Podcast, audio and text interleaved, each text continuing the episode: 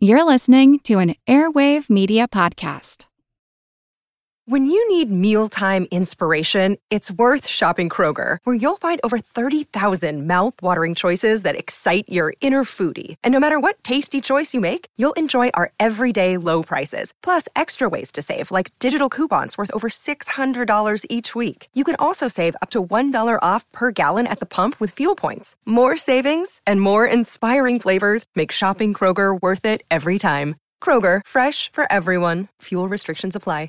Welcome to From Beneath the Hollywood Sign. If you love old movies, Hollywood history, or the golden age of filmmaking, you've come to the right place. This is the podcast that talks about amazing stories of Tinseltown from another era and fascinating conversations with writer producer Steve Cubine and actress writer Nan McNamara. So, Steve, did Ava Gardner and Howard Hughes have a good relationship? Well, they did until he dislocated her jaw. What? Well, don't worry, she hit him back with an ashtray. From Beneath the Hollywood Sign is the gin joint for you.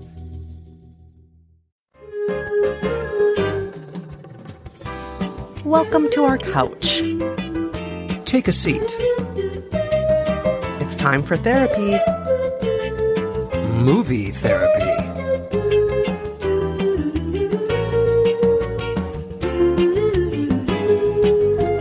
I'm Rafer Guzman, film critic for Newsday. And I'm Kristen Meinzer, culture critic and co author of How to Be Fine. In each episode of Movie Therapy, we used to offer up questionable advice and solid movie and TV recommendations for whatever ails you. But today, we are answering all of your burning listener questions. Uh, that's right. We're going to do like uh, an Ask Me Anything, Ask Us Anything. Yes. Like uh, like Reddit like an AUA, ask us anything. Uh, some of these questions will be related to movies and TV, some just to life in general, and at the end of this episode, we will even administer a final round of movie therapy.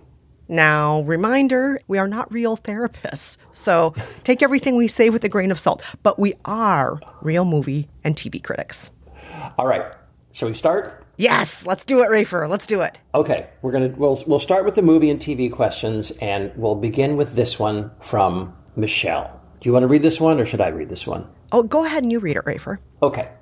Michelle writes, "Dear Rafer and Kristen, I loved your pre-Oscar special and comparing your predictions to what happened over the course of the night. But one thing you didn't predict was what happened between Will Smith and Chris Rock." I know it's been a few months now, but would you be willing to share your thoughts on what transpired? Whew. I, I just remember, Rafer, the next day, you and I texted each other and we're like, didn't see that coming. Did not see that coming.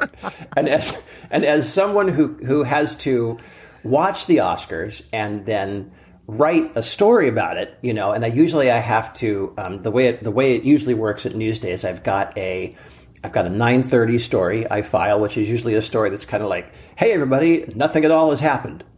Then I have a 10:30 story that I usually file, which is, "Hey, everybody, a lot of stuff has happened, but not the big awards that you actually care about." Then at 11:30 is usually another story that I file, which is, "Here's the big wrap up, and here's everything that happened." And let me just say, the Will Smith and Chris Rock debacle really made my evening difficult. Were you up all night working on that, Rafer? Oh my God, I was just up until one o'clock in the morning trying to get that story into some kind of shape. I mean, you know, the best laid plans of mice and men, right? You think you, well, you know, you think you, you write a dummy lead, right? Such and such a movie took the, swept the Oscars with such and such awards, then you write the other one. Such and, and in an upset, this movie, blah, blah, blah. No one could have thought, you know, write a dummy lead that just, just in case just in case Will Smith slaps Chris Rock on stage, write a dummy lead for that. No one told me to do that. So that was that was quite a night, quite a night. But Kristen, what what are your thoughts? What what are your thoughts on all that? What do you make of all that now from hindsight? I mean, it was such a weird thing. I watched it and rewatched it so many times. When it was happening, you know, like most of the world, I was like, "Oh, this is a weird comedy bit and then it became clear Right. it wasn't a weird comedy bit and then Right. you know everything that was happening uh, as far as damage control was not in my opinion very good damage control because when Nope. will smith finally went up and he collected his award Oh God, what a moment he essentially just said like i'm a passionate man and i will protect you know, I'm, I'm misunderstood. I'm just like Serena and Venus's dad. Like, Yeah. I'm kind of sorry. I'm not really sorry. I'm glad I did it. I wish I hadn't done it. Very oh, confused. Oh God, it was terrible. And then after the fact, it turned into this other narrative of Chris Rock was deliberately making fun of Jada Pinkett Smith for having alopecia. Right. And so the story changed after the fact. And and I do feel bad for, you know, Jada Pinkett Smith in this. I, I, I don't even know if I'm, I'm guessing that Chris Rock had no idea that she has alopecia. That's what I'm guessing. And She was very public with it, though. I think I think it was just one of those things that not a lot of people were necessarily paying attention to because, you know, frankly, she really hadn't been in the public eye for many, many, many years. Um, there was not she was not doing a lot of acting or things that I think were registering in any way that I can think of. Um, that's not a knock on her. Just she was she just wasn't doing a lot of stuff. And and even though she'd Yeah. gone public with it, and I think had sort of been on some shows or something, but like, it She was has a her Red Table thing. Talk show, which is like a YouTube TV show she hosts. There, yeah. that's that's you're right. Exactly, that's what I'm thinking of. But I mean, it is the kind of thing that was very public, and yet you could have missed. I uh, whether Yeah. or not Chris Rock knew or didn't know is still an open question. I don't think he's ever said yes or no to that yet. Mm-hmm. Um, but yeah, I I know what you're I know what you're saying. Yeah, and I mean, maybe I'm misreading it, but I, I, I could totally understand if he didn't know that. Yeah, I I, I didn't know once I I didn't know that either, and and you know, yeah, the joke was in poor taste, but he's been ribbing Will and Jada Pinkett Smith every time he's hosted a show forever because I thought because he was friends with them, and because like he's been in many movies with with Jada Pinkett Smith, like the Madagascar movies and stuff. So uh, yeah, I thought they were Yeah. all good friends and had a history, and that's one reason why he would rib them. And initially, Will Smith was laughing his head off, like knee slapping, laughing at the jokes, and then at a certain point, he looked over at Jada I know and then everything just changed. I know.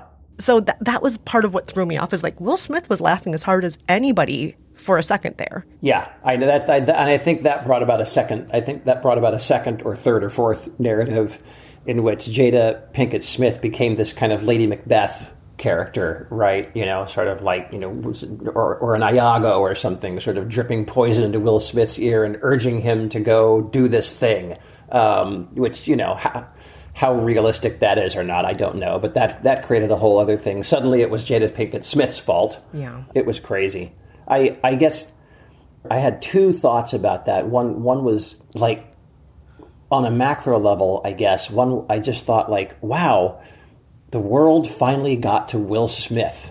Like just the mm. craziness, the hatred, the anger, the insanity, everything about the I just think we've all been through 2 years of the pandemic. There's all this social media venom. They're like you can't make a joke about anything. Everyone's on on on walking on eggshells. You know, there's just so much so much anger in the world right now and it finally like trickled upward to Will Smith and like destroyed his life in an instant like it's I know it's getting to all of us but it finally got to Will Smith that was the first thing I thought and the second thing I thought was I just felt like you know uh, movie stars are are our royalty right? Like we like we we look up to them and we put them up on a pedestal the way that that the brits do to to, to their to their royals. And that's what we do with um, our movie stars. And I think we expect better behavior out of them, and he just he just destroyed all that. And it was a terrible time to do that. The movies were really on the ropes that you know for that Oscar mm-hmm. celebration. The Oscars were on the ropes, and I just felt like Will Smith just did incalculable damage to the movies and to the Oscars. And I don't know his career may recover, but I don't think anyone's ever going to forget or fully forgive him for that. I, I, I, it would be very difficult, even 10 years from now, for me to ever forget that night. And I'm not sure anybody else will either. So I don't know. I don't know where, where Will Smith goes from here. I just have no idea. Yeah, it's it's amazing. I feel like that's going to be the defining moment in Will Smith's public life Tragically, tragically, for most of us. Not, you know, getting jiggy with it, not Fresh Prince of Bel Air, not, you know, any of these movies.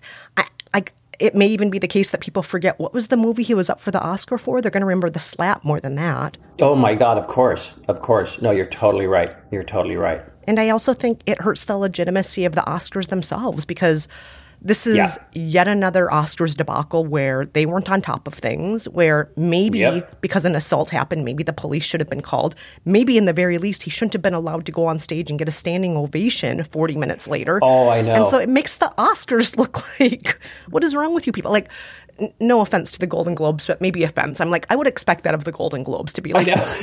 But, but the Oscars tries to be a little bit more, you know, highbrow. But You wouldn't even expect that out of the Golden Globes. Not even at the Golden Globes would you have expected crap like that.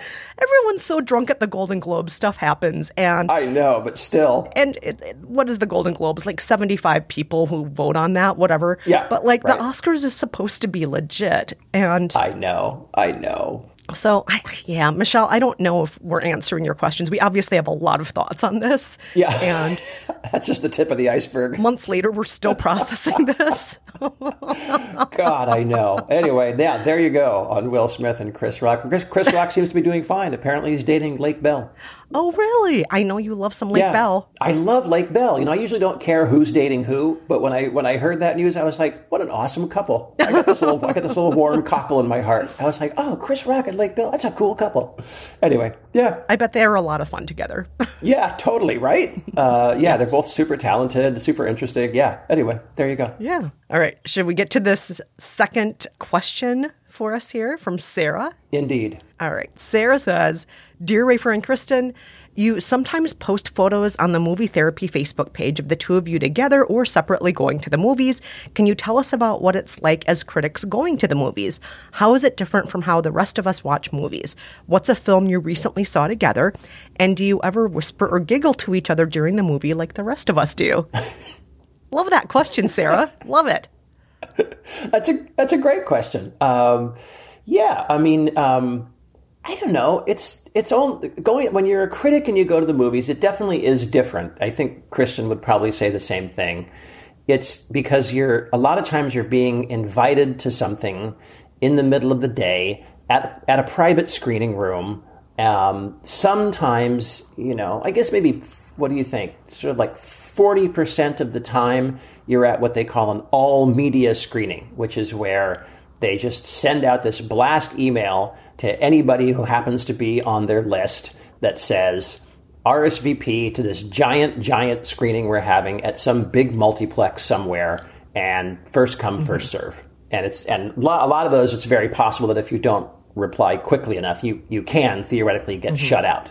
Less so during the pandemic, but um, you know those those all media screenings, as they call them, those feel more like a normal movie night because you you do have a lot of critics, you have a lot of reporters, you have a lot of like frankly weirdos that you can't figure out where they came from. super fans. There's also just like sometimes super fans where they're like, Yeah. this is a movie that comic book nerds will love. We'll send it out to all the comic book super fans. Totally, totally. And, you know, people get a plus one, so there's people who know somebody, so you have sort of like, you know, quote unquote civilians, just regular old people who aren't critics or aren't in the media.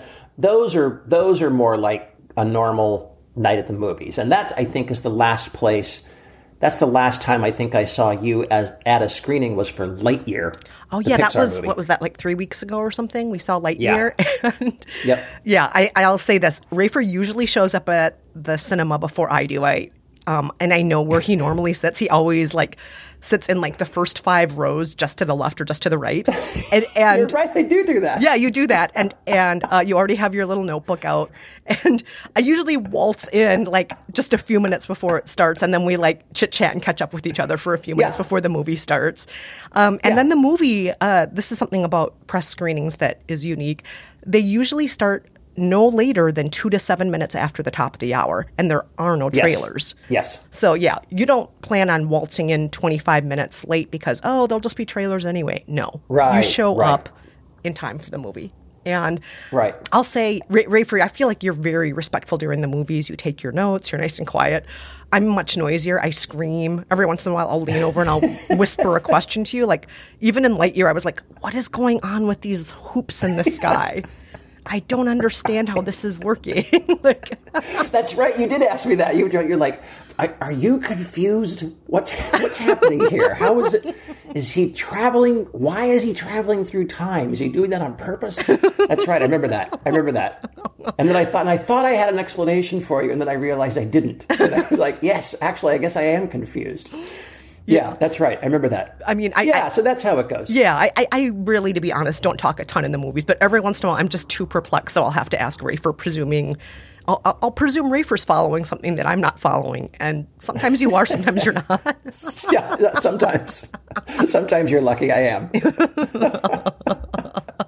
yeah, but it's it's sort it's sort of it's sort of normal. It's sort of normal, but I will say that is the one thing, Kristen. You you pointed out something that that I really, really, really miss is trailers. I almost never see them. Yeah, I miss them too. And every once in a while, I'll just go to the movies with friends or family, and the trailers will be there, and I'll be like, "Oh my god, how did I not know about any of these movies?" Yeah, right, right. You're like, oh, trailers. Yeah, you can watch them online, which I do because I sort of have to to keep up and you know with something big like you know Avatar: The Way of Water or whatever the hell that thing's titled. You gotta you gotta watch you gotta watch the trailer and see what it looks like, but it's not the same. No, it's you not know? the same, That's a, and- that's that's a drawback. And the trailers definitely introduce me to movies that aren't on my radar that I'm not thinking about. Yeah. Where I'm just like, oh, that looks like an interesting movie from Brazil. Hmm, interesting. Right. Yeah. right. well, it's a small price to pay for being a movie critic. it is. It is. All right, let's get to the next letter. This one comes from Dave. Dave writes Dear Rafer and Kristen, what are some of the best movies and TV shows you've enjoyed most since the show went off the air? And what movies and TV shows are you most looking forward to in the coming months? Oh my gosh. I have so many TV shows. I have such a long list. You are the you are the you are the most hip and up to date TV watcher I know, Kristen. Thank and, you. and I am the least. I am the least, as everybody knows.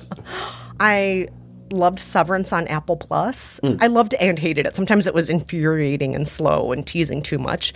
Uh, Severance is this uh, kind of sci-fi drama where half the time when you are at work, your brain, one half of your brain is shut off, and then when you're out in the world outside of work, the, uh, you know, your brain or your consciousness is, you know, not remembering what happens at work. So what happens at work stays at work. What happens in the real world stays in the real world.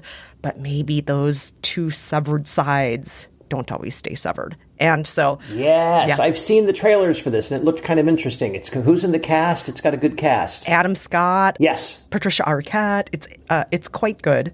Uh, I loved season two of Hacks. I loved the first season, also the second season. I just thought was beautiful and perfect. I love Loot, which is the new Maya Rudolph show, where she is essentially Oh, uh, yeah. Jeff Bezos's ex-wife, or he cheats and she ends up being like the richest woman on the planet, and she starts giving it all away like a charity worker, but then also is completely out of touch and is lived Oh, like his like his actual ex-wife. yeah. so that's a lot of fun. Um, oh my gosh, the list is so long of TV shows. I, I could go on and on, but I do want to also mention one movie, and Rafer, you're going to laugh at me about this. Okay. One of the movies I loved most um, recently was Marry Me, starring Jennifer Lopez and Owen Wilson. Oh. Full disclosure. I saw it on an airplane, and we all know that movies on airplanes are 50 to 75% better than they are in real life. But I laughed, I cried, I cheered. I loved Marry Me, starring Jennifer Lopez.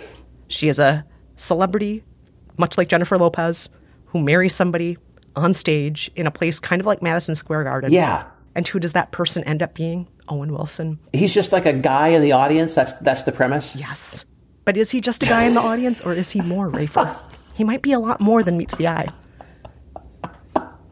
You hated this movie, didn't you?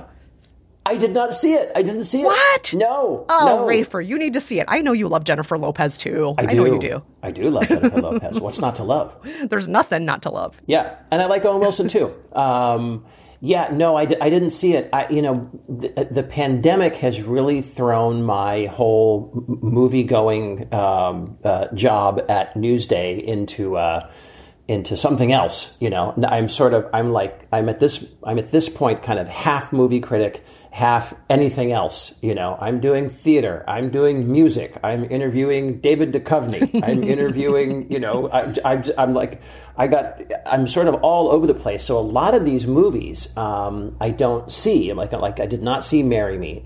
I did not see uh, DC League of Super Pets. Uh, you know, I like all this, all the standard uh, multiplex stuff and, and even like some of the big indie hits like everything everywhere all at once. I went and saw that on my own but i didn't wind up reviewing that for newsday.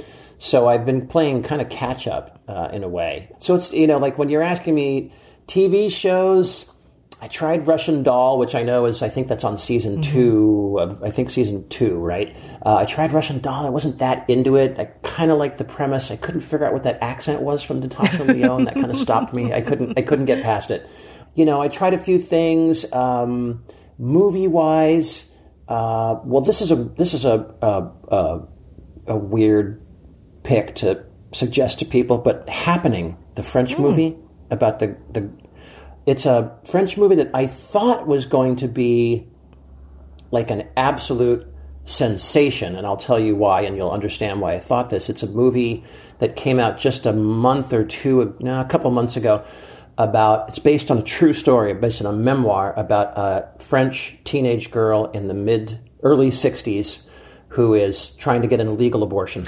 Uh. And I thought for sure, I mean, it came out like a, like a, a day before the leaked Roe, uh, Roe v. Wade uh, ruling uh, somewhere right around there. And I just thought, oh my God, this film is going to become the most timely movie you could possibly imagine. It didn't take off at the box office, and I think that's because the movie is very, very confrontational and graphic. Oh. And it is a movie that goes, it is a movie that I'll just say spares you nothing in a way like I've never seen a movie do on that subject that is, I will say, it is the best movie I have seen this year, but it's also very hard to tell someone to run out and go see, you know, this incredibly graphic abortion movie. Um, but that's the best thing I've seen, and it's amazing. And strangely, it kind of sank like a stone. Mm. Uh, whereas I expected it to become a real talker, but it didn't. And I think it was probably just a little too upsetting, almost no matter what side of the fence you're on on that uh, on that debate. But I'd recommend it. Mm. There you go. You can all you can always count on me for an upbeat recommendation, Kristen. I'm always here for you. Are, are there any are, are, there any TVs or movies you're looking forward to? Dave wants to also know in the coming months. Are there things we're looking forward to? Yes, I've got three. I'm looking forward to. Nope, the new Jordan Peele movie. Yes, that's on my list too. Totally right. I'm so excited for Nope. Trailers. Oh my god, the trailers are so delicious. Oh really? I'm I'm I'm I'm a little frustrated by the trailers because I can't figure out what the hell is going on. The trailers have not grabbed me. I'm just, but I'm into it because I'm into Jordan Peele. That's what I would say. Yeah, um, I love Jordan Peele. Yeah. Again, on the uh, on the same on the same note, Bullet Train with Brad Pitt trailers don't look that good, but I do like the idea of Brad Pitt playing an aging hitman named Ladybug. That cracks me up. Um, and the director David Leitch is the guy who did John Wick, and he did Atomic Blonde, a movie I loved. And then Amsterdam, the uh, the new uh, David O. Russell film. That looks really interesting. Uh, Every star is in it. I know. Everybody famous is in that movie. Literally, including right. Chris Rock, who we just talked about. Yeah, right. That's right. That looks that looks fun and interesting. How about you, Kristen? What, what are you looking forward to? What's on your list? well, in addition to those movies you mentioned, I'm really looking forward to Ticket to Paradise, which is oh, a rom com starring Julia Roberts and George Clooney. That They're, looks terrible. Um, ex spouses who are trying to stop the wedding of their daughter, who seems a little too young to get married. It looks so yeah. fun and terrible. It looks like the perfect airplane movie. Like I want to watch this one on an airplane. It's going to be great. That that movie looks like it's going to be the next Swept Away. Oh my god! That, that no, yes. Rafer, don't say it. Oh. Don't say it. Oh boy. oh boy, Kristen. Listen, I hope it's good too because I love both those stars. Obviously, who doesn't? So do I. Right. So do I. oh boy. All right. Well, listen, Dave. I hope that helps. I hope you got a few recommendations out there. Run out and see that abortion movie, uh, and uh, and run out and see Ticket to Paradise. All right. Well, on that note, we're going to take a quick break, but before we do, Reminder even though movie therapy has officially sunsetted, we still love to get your five star reviews and Apple Podcasts, Spotify, Pocket Casts, and everywhere else you listen. They help new listeners discover the show. And yes, new listeners do discover the show. And they also just fill our hearts with love. All right, stay with us. When we're back, we'll have even more personal questions.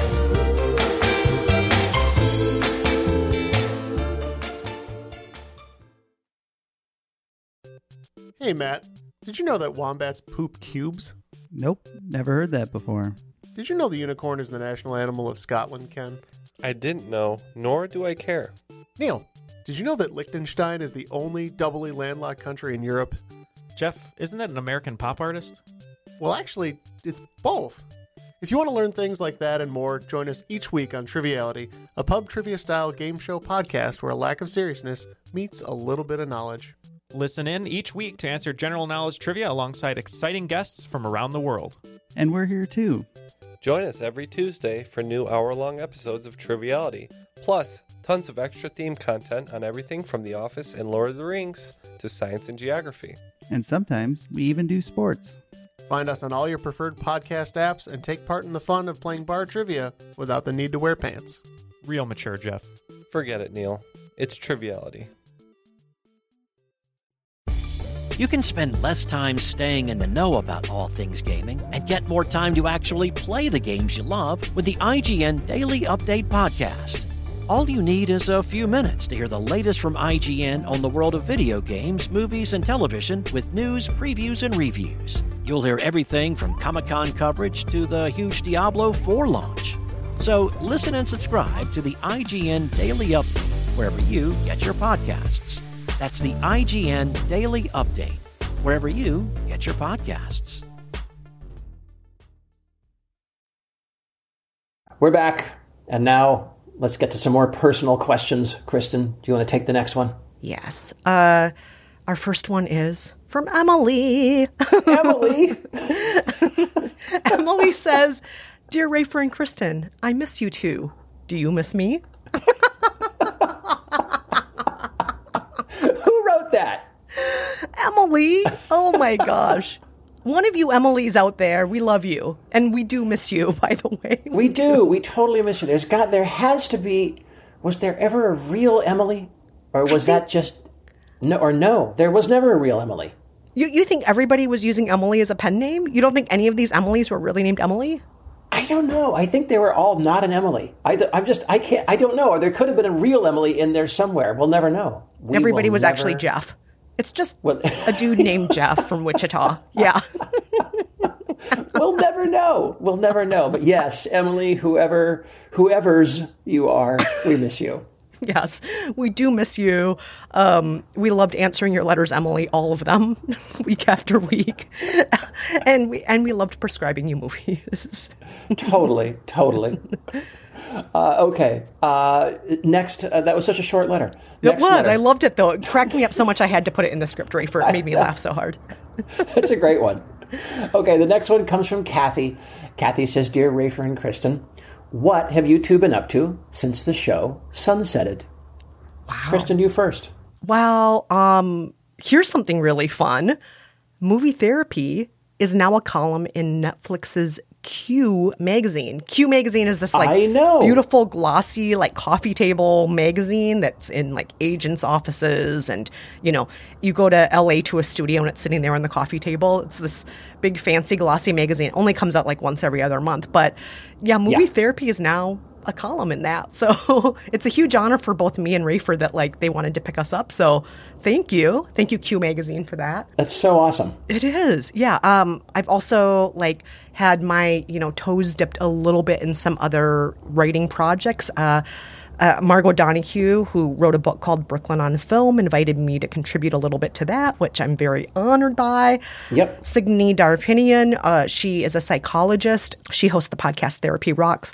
She wrote a book called Body Positive Teens, and I contributed to the section about body positive media. Um, uh, body diversity, race diversity, and so on, and you know what we can consume to maybe not feel constantly oppressed by the Hollywood image of what we're supposed to look like and so on, and how Yeah. to see the world a little bit more for its diverse and um, unique beauty in all of us. So uh, I contributed to that. Still hosting my other shows, By the Book, Royal Report for Newsweek, and also uh, Romance Road Test, which is an Audible exclusive. So those are some of the things I've been professionally up to. But Rafer, I feel like you've been up to some exciting things. I feel like I got nothing on you. Um, Oh, come on. the big one, can we talk about? Th- this is a very rare thing if you don't live in Brooklyn, but I'm just going to say it for you. Rafer got a house. yes. Not an apartment. Yes. Oh, okay. Don't jinx it. Don't jinx it. It's still not done. But yes, I got. I'm. I'm buying a house. No, you are literally moving in in a few weeks, Rafer. it is done. I have. I don't have a closing date. I still don't have a closing date. What's going to happen, Kristen? What's going to happen to me? I don't know. But yes, technically, I don't think I jinxed it. I think I put the thought out into the universe and it will give you Thank you. the closing date back. Thank you. That's what's going to happen. Let's hope. Let's hope. Yes, I might have an actual backyard. Uh, it's it's going to be it's going to be very nice. Actually, enough room for my for my two kids to live like human beings and not like a couple of sewer rats. Yeah, it's going to be. I'm exaggerating, obviously. Um, yeah, it's it's a it's a it's a nice little place in Kensington, Brooklyn. Um, right, kind of near Borough Park. If anybody out there knows Borough Park, sort of near there, uh, sort of south of Greenwood Cemetery. There's a there's a little there's a little uh, pocket of streets uh, that kind of form a little triangle of sorts right underneath Greenwood Cemetery. And I'm I've decided that I'm going to I'm going to start a new. Uh, a new neighborhood designation. I'm going to call it Tribeger. It's going to be the triangle below Greenwood. I'm going to I'm going to make that happen. I'm going to make that happen, and I'm going to push up the, the housing values. You're already making it happen. I believe in it, Rafer. I want to visit that hip neighborhood. All right, great. I want to do it. Great, it's out there. it's out there. So aside, yes, there's been that. Uh, I, you know, again, I've got you know, I've got two teenage kids. Um, uh, well, uh, one's almost one's one's twelve, one's fourteen, and uh, you know, I've done a few other things. I uh, I took a screenwriting course Yes. for the fun of it, which was really really enjoyable, really fun. Met a lot of kind of like cool, interesting people uh, from all over the country. One of whom I may actually go out and uh, and meet over uh, in California, and I took some psychotherapy classes through an institute, which was actually really fun because I was really enjoying movie therapy and um, and I wanted to dig into that a little bit more from an actual I don't know if you'd call it clinical, but an actual sort of uh, let's say rigorous, uh, a little more little more rigorous than you and I, What? Kristen. Impossible. Um, and that was that. and that's been really interesting too. Um, uh, but these are all just kind of side things that I've been up to, and they've been a lot of fun. They've been a lot of fun. The house, I can't say the house was a lot of fun, but when it's when it's done, that might be a lot of fun. So yeah, there you go. I feel like you're always up to so much stuff, Rafer. Like in your spare time, you'll be like, I wrote a book for my kid. I wrote a crossword puzzle that's now in the newspaper. I took a class in this. I, I feel like you, like, yeah, it's like, oh, I took up pickling. I'm now making cocktails. Like, you do so many things that make me feel like maybe I should, like, spread my wings a little further. And, Oh, that's Yeah. oh, that's funny. I would. That's. I was going to say the same thing about you. I'm always inspired by the number of things that you try, Rafer. no, I always think the same thing. I always think the same thing about you. You're always so busy. I think like, what the hell am I doing? what like, it's like what? Time is going by, man, and Kristen's working. Um, Life's not just about work, well- Rafer. It's not just about work. I know, I know, I know, and I do make pretty good cocktails. Oh, God, you do. Yeah. Uh, I will say that. But, but careful, they are quite dangerous. The Rafer cocktail is not weak. Oh yes. anyway, there's the update. That's what we're up to. Uh, and uh, thanks, Kathy, for asking. Yes, thank you. Jennifer says, Dear Rafer and Kristen, first I want to thank you for helping me get through the first couple years of the pandemic. It was such a confusing, lonely, scary time, and the two of you made me feel less alone and less pathetic for relying on Netflix to keep me sane. Second, you both seem so empathetic and so good at seeing the best in others. How did you get that way? And how can I be a little more like the two of you? Oh, that's very complimentary, Jennifer. Oh my Um, gosh, that's so sweet, Jennifer. Wow. I know. Uh, well, yeah, the pandemic was an incredibly lonely, scary, bizarre time. Just the other day, I was talking to somebody. Uh, this is not much of a story, but I was talking to somebody and about something I'd done. You know, when I'm trying to figure out when was that? Was that in you know what was that right before the pandemic? Right? No, it was right after the pandemic. Oh, that's right because you know blah this had happened and that had happened. And then I just realized, like, oh, that was like early 2020. And then I just realized that two years of my life were just gone, just gone. Yeah. I just, I just had my head down, trying to get through every day, one day at a time. Every day was exactly the same. And then there were those years were just gone. I couldn't believe it, and that really, I don't know, that kind of uh, that was a sobering thought, man. The pandemic was tough. It was tough, and it was tough on everybody, and I think it's still tough on everybody. So you shouldn't, Jennifer, you should not feel uh, pathetic or anything for uh, having a tough time during the pandemic. That's for sure. Yeah, we we all were there with you. All of us were. Um, as far as us being empathetic and good at seeing the best in others, I, I think you might misunderstand who I am, Jennifer. I am very judgmental.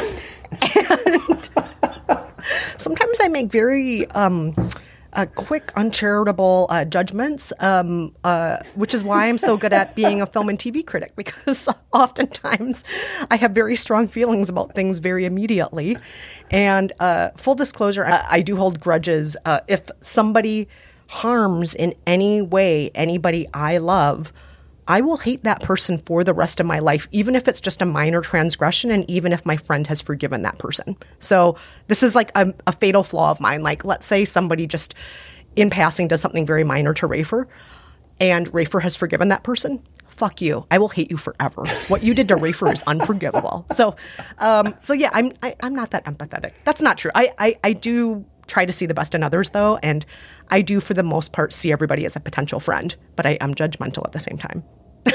I I it, it, it is it is true that you are uh, you do you you are a very loyal person. You are you are a fiercely loyal person, Kristen. But um, you you I do think that you are um, I think you are very willing to meet people where they are, and I think in that sense you are very non-judgmental and you are you you know I think I think you I think you take people as they are. I think you enjoy um, meeting all different kinds of people. You you you have that in common with my wife. My wife is almost is also very much like that. She loves meeting people. She loves like meeting people who are very different from her.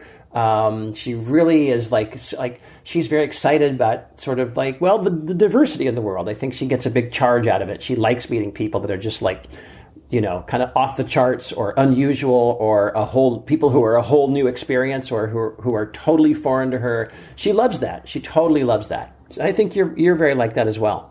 I think that you are though too, Rafer. I feel like you always meet people where they are, and um, you're so likable, and you like people usually, and so I, I think of you as somebody who, yeah, comes off as very likable, and for the most part, you know, wants to like who's around you.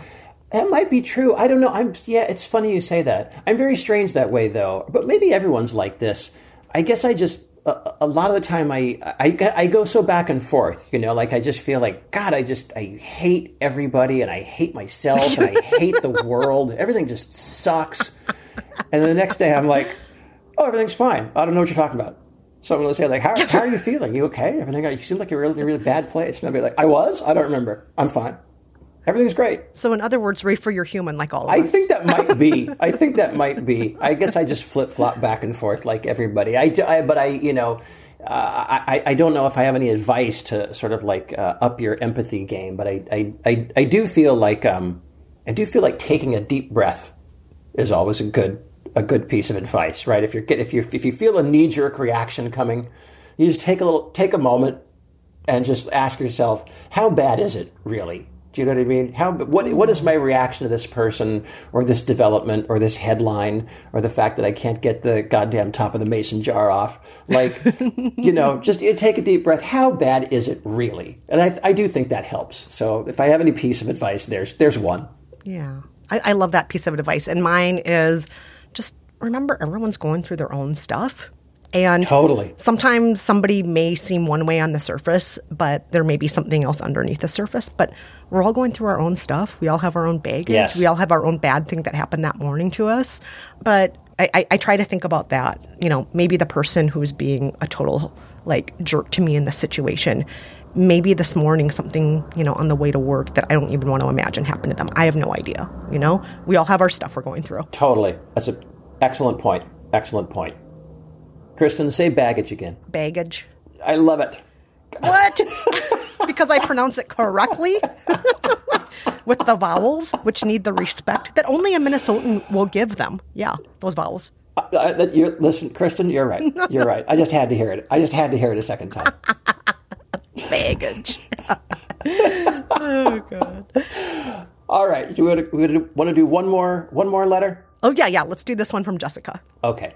Jessica says, "Dear Rafer and Kristen, would you two ever consider collaborating on another podcast or project again?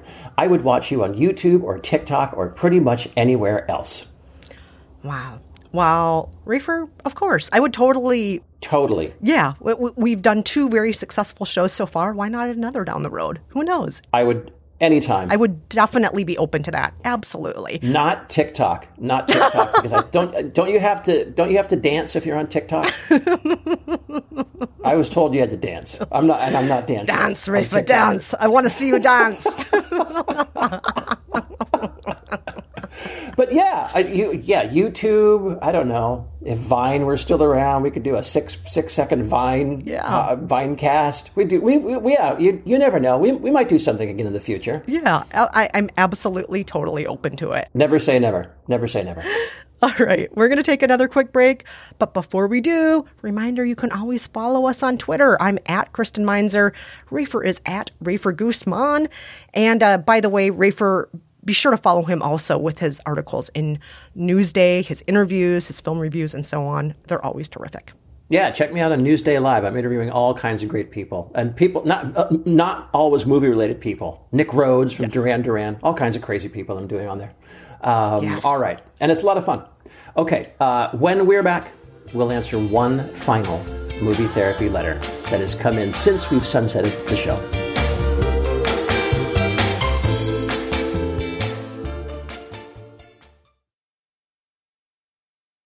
We are back with a movie therapy letter we felt compelled to respond to. All right, I'll read this one. It comes from Rachel. Rachel says Hi, Rafer and Kristen. I'm a big fan of your podcast and listen to it all the time. Right now, I'm in my final semester of my senior year of college, and my entire life I've been planning to go to medical school. I've always wanted to be a doctor and help people get better and live healthier lives. I'm planning on taking a gap year between graduating college and going to medical school, However, lately I've been questioning if being a doctor is actually what I want to do. It's all I've wanted my whole life, but now I wonder if it's actually what I want. To be honest, I don't know what else I would even want to do. I know people say that I have plenty of time to decide what I want to do, but it feels like everything in my life is telling me to decide now. I have so much fear and anxiety about it. Will I even get in? Am I meant to be a doctor? What am I going to do with my life? I just feel so lost. I want some clarity about what I'm supposed to be doing. I'm hoping you all have something that can help. Wow, Rachel, I'm so sorry. And I hope you know you're not alone. I think this is a conundrum a lot of people have when they are finishing up college. Uh, this pressure to know exactly what they're supposed to do next, to have their entire adult career life mapped out for them. Um, and, and, I'm sorry, it sounds like you're very stressed and anxious about this. But I, I just want to tell you something, Rachel, that, and, and I'm not trying to be dismissive here, it doesn't really matter. And by that, I mean most people, starting in our generation, Rafer, we were told we would have minimum five, six, eight careers in our lives. And that's okay. You don't have to know at 15 years old when you're taking your PSATs and your ACTs, you don't have to know what your major is going to be in college so that you can major in that thing to be that career, to do that career for the rest of your life. I think we put so much pressure on 14, 15, 16 year olds, 18 year olds, 22 sure. year olds to know what you're going to do with the rest of your life. And it's okay if you don't know. It's totally fine to change your mind. Um, and I know plenty of people who started down the pre med path and changed their minds later. I know people who graduated from law school, who hated law school, and then went on to do something else. A lot of them now are podcasters, including our friend Gretchen Rubin. She she was an attorney at one point, and at a certain point was like, no. This isn't for me. Right. And it doesn't matter that I clerked with Sandra Day O'Connor. She changed her mind. And it's totally okay to do that. It's it's not something that you should beat yourself up about or feel like you have to know. And I don't know if that's a comfort or if that's disappointing, but I'll just say that, you know, not having to have everything figured out, for me at least, is freeing. It's nice to know that I don't have to make one decision and stick with it. It's okay to change our minds. Three year olds do it all the time. no, I hate blue. Well, blue was your favorite color yesterday. That was yesterday, forever ago. And you know what? We can do that as grown ups too. It's totally fine. And in a way, it's admirable to change our minds and follow our hearts. That is true. Fourteen year olds do that too, as I'm learning. Yes. I never, I never said that. Uh, yeah, that's true. That's true. Uh, uh, I will just. Um, I don't have a ton to add to that, but I will add one thing because I think what Kristen said is exactly right. But I will add one thing. My dad, when I when I used to complain about this kind of stuff, I what am I supposed to do? I don't know. I don't know what what's you know what's my calling. My dad would say, "Well, just pick something," and I would feel like, "What a stupid freaking thing to say! What do you mean? Just pick? So that's terrible advice. You, are you kidding? Like this is what I this is the advice I get from you when I come to you in a vulnerable moment. But the thing was, he was right. Just pick something. Pick something that sounds good and if it doesn't work out, it doesn't mean that you're you're doomed to stay in it for the rest of your life. And it and it and you know you you can play the coulda shoulda game like oh I wish I I wish I had I wish I could go back in time and oh, I really should have or or why didn't I? But I mean, oh my God, everybody can play that game, and it won't get you anywhere ever, no matter what decision you make. Um, my dad was right. Pick something. Yeah. If you if you're not sure you want to be a doctor, pick being a doctor go for it. And if it turns out not to be your thing, it won't be your thing and you'll do something else. You'll find something else. And, you know, if you have a medical degree by the time you graduate, I mean, you know, that, that could open any number of doors. Oh, I yeah. mean, better better to have a medical degree than not have a medical degree. And and and if you drop out and decide to just you know, kick it all to the curb and do something else, I think that's fine too. I, I and so I, am I'm, I'm really just piggybacking on what Kristen said, but I, I, think it's true. Pick something and do it, and everything will work out fine. Yeah. And on that note, Rafer, what movie or TV show are you going to prescribe to Rachel? Okay.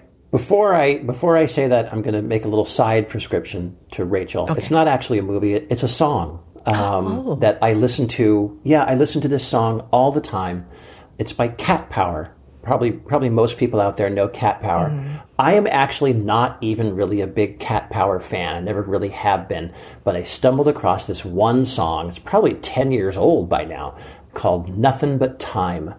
And if you haven't heard that song, it is the most moving and inspirational pop song I have heard in the latter half of my life. Wow. And I just, it's about 10 minutes long it's a total masterpiece, and I just I, I probably not a month goes by when I don't listen to that song a couple times. Mm. I would hmm. highly recommend listening to that song.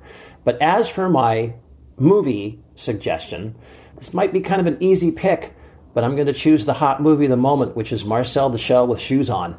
I have loved that movie. It is it is such a great movie. Have you seen this, Kristen? No, I haven't. Um, but it's uh, Jenny Slate, right? That's right. So it, it's I'll I'll give you the, the quick version of the story.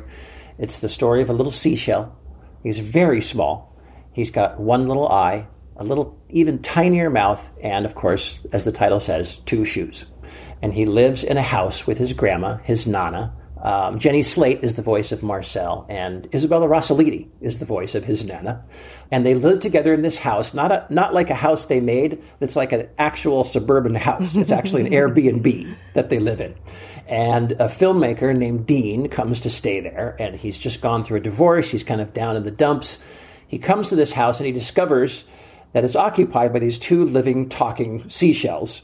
And he gets to know them, makes a documentary on them puts them on the internet, of course, as you do, and suddenly they become a viral sensation. And the hope is that maybe these, these video clips that he's putting on will help Marcel discover the rest of his lost seashell family. And here's a clip. All right, so I'm making like a little documentary.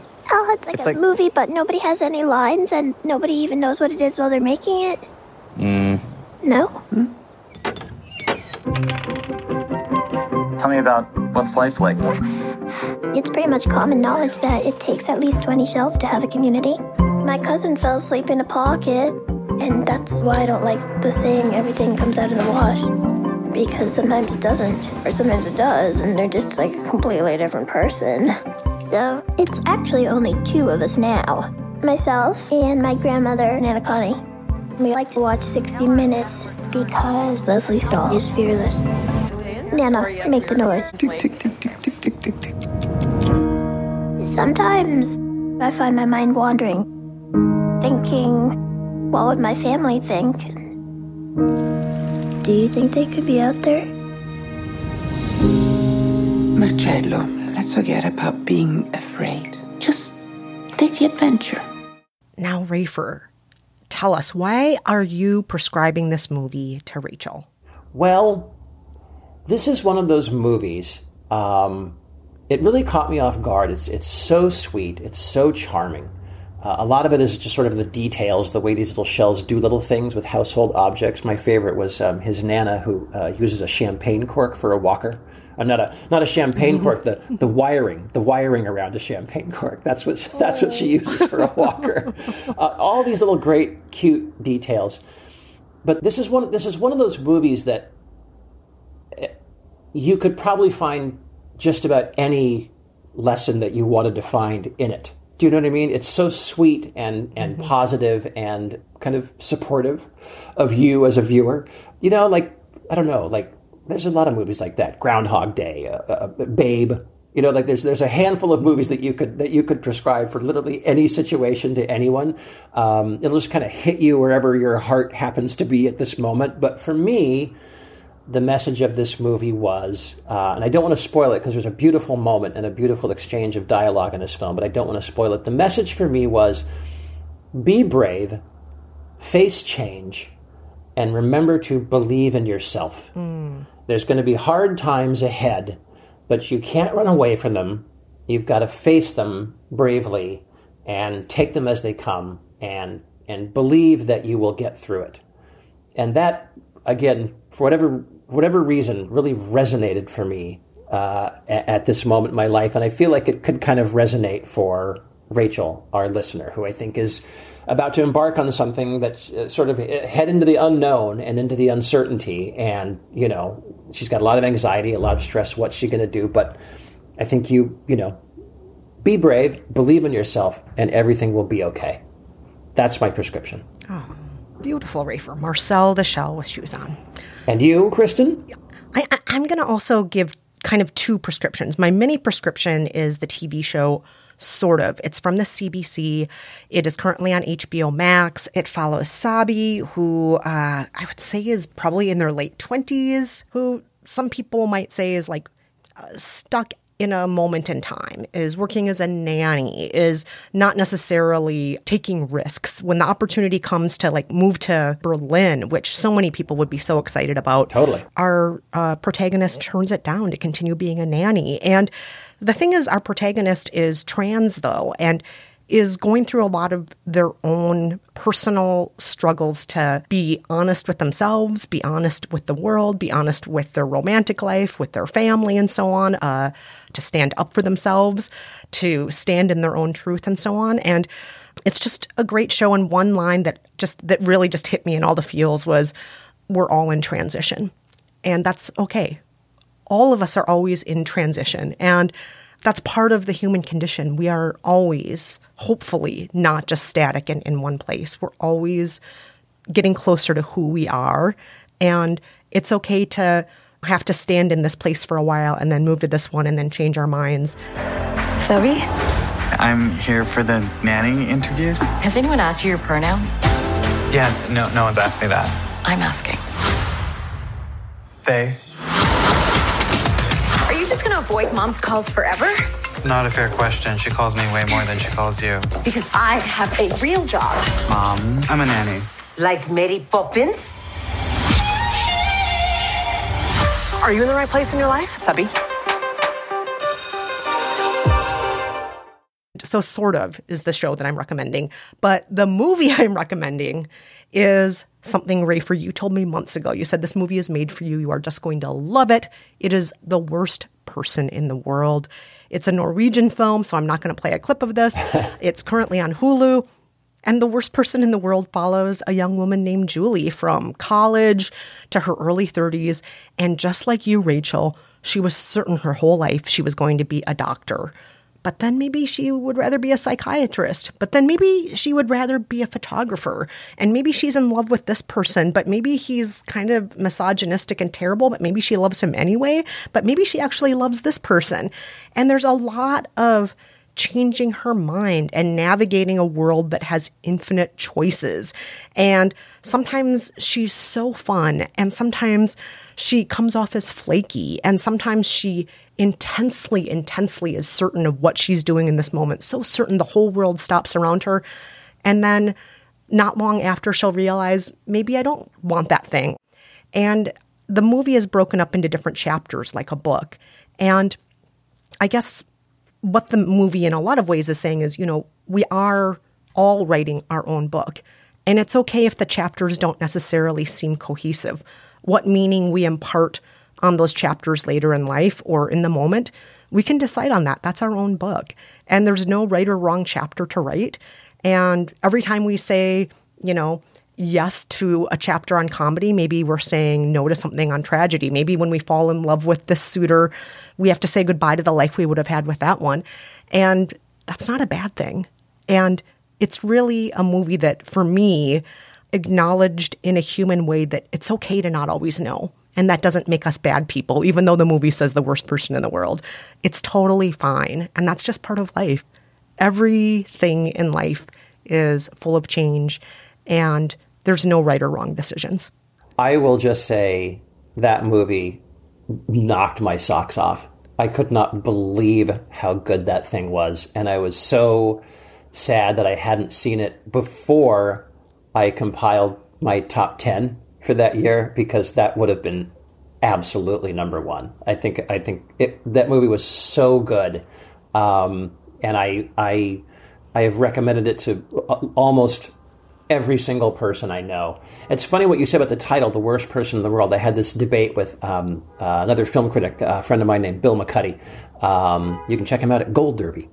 Um, Bill McCuddy and I were talking about this on a on another show that we do, and he was saying that he was kind of irked by the title because it didn't have anything to do with the movie because she's not the worst person in the world. And I was kind of arguing, I was kind of making the point I think you were making, Kristen, which is I think the title is really important because because without that title, the movie would have been like, you know, the story of a nameless person. But with with that title, you understand kind of like what she's feeling. You understand that she has this anxiety and these kind of um, these, this anxiety and guilt and these bad feelings about what am I doing and am I good? Am I going to be a good person? Am I doing the right thing? Um, I feel like that title is really important. It's also very funny uh, and it's a, and it's a really a real grabber of a title too. But I don't have much more to add about that except that that movie is just fantastic and one of the best movies I've seen in a long, long time. It's so great. It is so good, so, so good. So, Rachel, once again, our prescriptions for you are from Rafer, Marcel the Shell with Shoes On. And what's that song again, Rafer? Oh, and um, Nothing But Time by Cat Power. Yes. And for me, the TV show Sort of, which is currently on HBO Max, and The Worst Person in the World on Hulu. And that is it. No, don't say it. This is it for our very final episode of Movie Therapy. This is episode 100. Yeah, it is. It sure is. I can't believe we made it that far. Uh, 100 episodes. I'm pretty proud of that, Kristen. So am I. I really am.